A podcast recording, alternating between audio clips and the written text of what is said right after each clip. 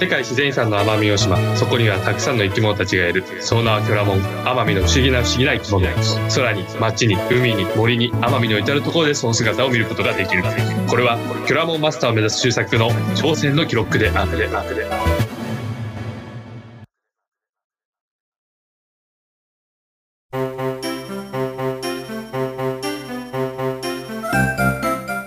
キョラモンマスターを目指す周作さんはい聞きたいことがあるんですけど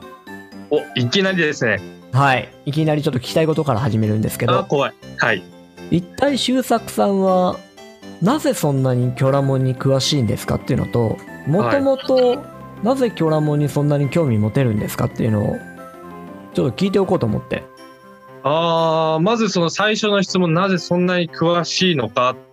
っていうところなんですけど、ええまあ、前提としてごめんなさいあの私その本当に本当に詳しい方ってさらに奄美の中いっぱいいるので私こう中盤ぐらいだと思ってもらえればなんですけどまあうんうん普通の人よりは多分知識は持ってるなっていうのはあってええでそこにそこの点に関してなぜかっていうと一つはあれですねやっぱり仕事を通して学んだ部分が多いです。キョラモンマスターはい。まあ、キョラモンマスターっていう仕事があれば一番いいんですけど、うんまあ、旅をしながら、こうキョラモンバトルをしてっていう職業が実際にあったら、絶対それになってるんですけど、 はいあの、今から2年前ぐらいですかね、うんうんあの、環境省のアクティブレンジャーという、まあ、仕事を3年間してまして、あ のあの、あのかな嘘嘘知らない人多いと思うけど知らない、知らないと思うんですけど、まあ、環境省の非常勤国家公務員、非常勤の職員、まあ、うんうん3年間だけの職員で、国立公園と世界自然遺産担当ということで、2017年に国立公園になった年から、えっ、と、3年間、こ環境省の奄美自然、あ奄美野生生物保護センターでうんえー職員、えー仕事をしてました。まあ、その中で生き物の、えー調査であったりとか、うーんまあ、保全の対策とか、いろんな、あの、奄美の自然に関わることをやらせていただいて、その中で、奄美の希少種、固有種がどういうものがいるのかとか、なるほどじゃあその生な態はとか、っていうふうに、えー学んで、それをまあきっかけに、今はあのマングローブのカヌーガイドをやらせていただいてますので、うーんまあ、ガイドとしてやっぱり話せることが増えていかないとやっぱりお客さんも喜んで喜ばせることもやっぱりこう技術が必要になってくるのでうんうんう日ん々勉強してます。なるほどねそういうわけだったんですね、確かにはい、キョラモンについて詳しいと思ったはずですねははい、い、あそうそうそうもう一個の質問がそのキョラモンに興味を持ってったきっかけもともとその門系に興味があったのかな門系っていうかわかんない動物系に興味があったのか ねうーんこれは確かに微妙なところですね。奄美にいたから生き物に興味持てたっていうのはありますね。もともとはそこまで興味なかったです。あれそうなんだっけそうですね。生そう物カエル野郎じゃなかったっ け大学生時代は、大学生時代は、えっと教育学部だったんですけどうんうんそこで環境教育専攻というところで、まあ、自然のフィールドワークを通して生き物たちあ生き物たちじゃない 人間たち子供たちにやばいやばいキョラモンにしてしまう人間を、はいまあ、そういった子供たちに自然の大切さを教えるというところでどちらかというとなんか景色とかうんうんまあそのキャンプじゃないですけど生き物というよりかはその自然に触れ合うっていうところであんまり生き物は逆に言うと興味なかったかなあそうなんだねでもやっぱり百聞は一見にしかずうんうんでやっぱ見てみるとやっぱそこの魅力に引き込まれていったっていうところがありますなるほどねやっぱりじゃあうん島に住むっていうのは、いろんな変化を起こしますねはいち全然こう大学時代の自分と比べてみてもうん生き物の対するなんか熱意っていうものは違うなっていうでそれをこう形にしてくれる星野さんと出会いうん今こうして放送できてるわけですけどねそうですねキョラモンセンターを作りましたからね フラモンセンター作る星野さんなんで高橋周作に興味を持たれたんですかおっ と興味を持ったかどうかはまだわかんないぞ嘘嘘。あーなんかもう気持ち悪い会話が今冒頭ずーっとイチャイチャしてますけど、は危ない危ない。さい、てさて、では本日もキョラモンを教えていただけるんでしょうかはい、ニューなキョラモンを。ニューなキョラモンを、えー紹介していきたいと思いますはい。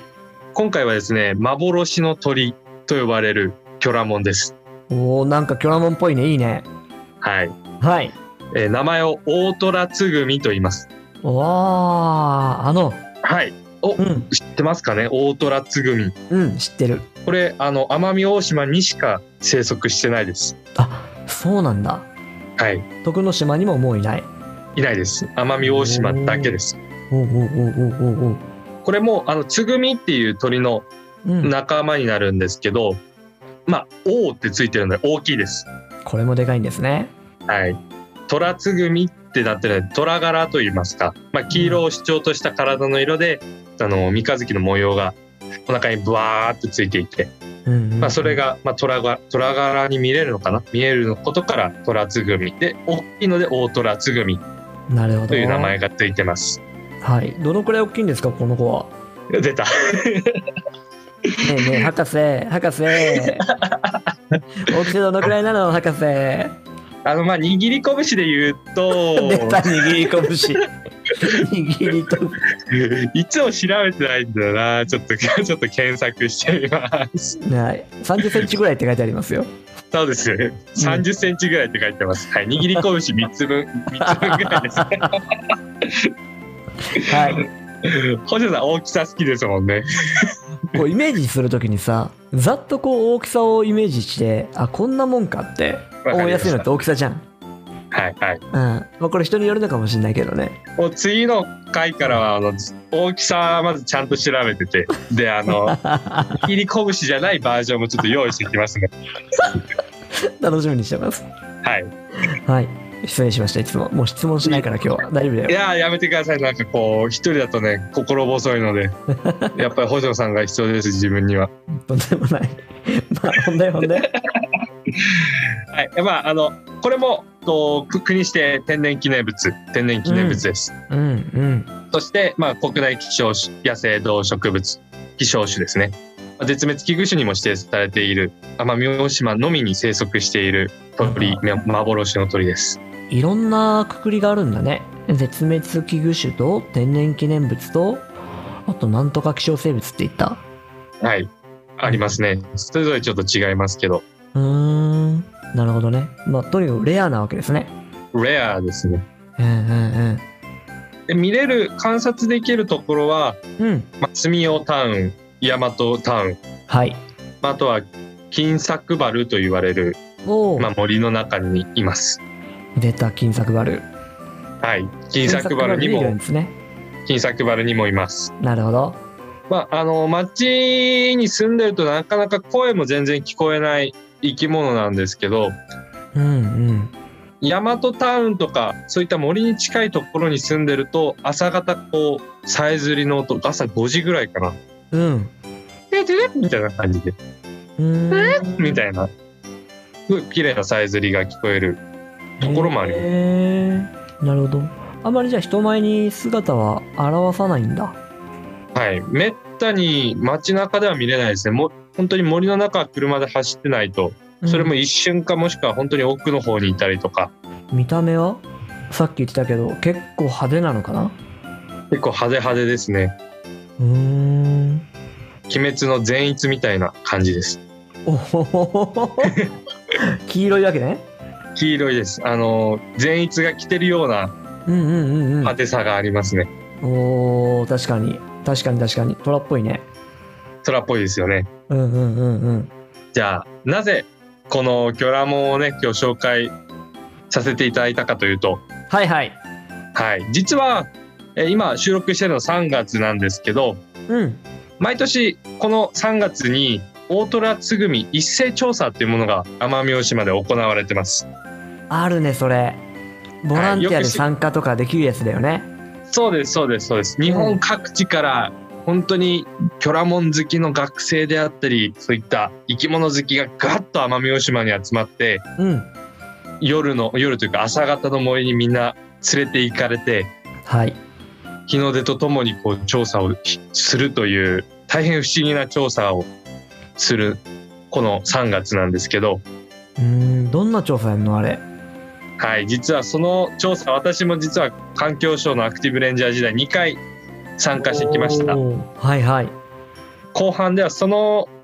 エピソードトークをちょっとこう展開していってはい。より大虎つぐみの魅力を紹介できれば今年は実は3月15日応募締め切りで調査自体は3月20日にうんうん。実施しますのでまだ間に合うかもしれないですなるほど。わかりました。そしたらじゃあ後半楽しみにしてますね。はいはい。大人紬。調査どんな感じなのか、非常に聞きたいと思ってお ります。ではまた次回、お会いしましょう。はいお会いしましょうはーい。ありがとうございました。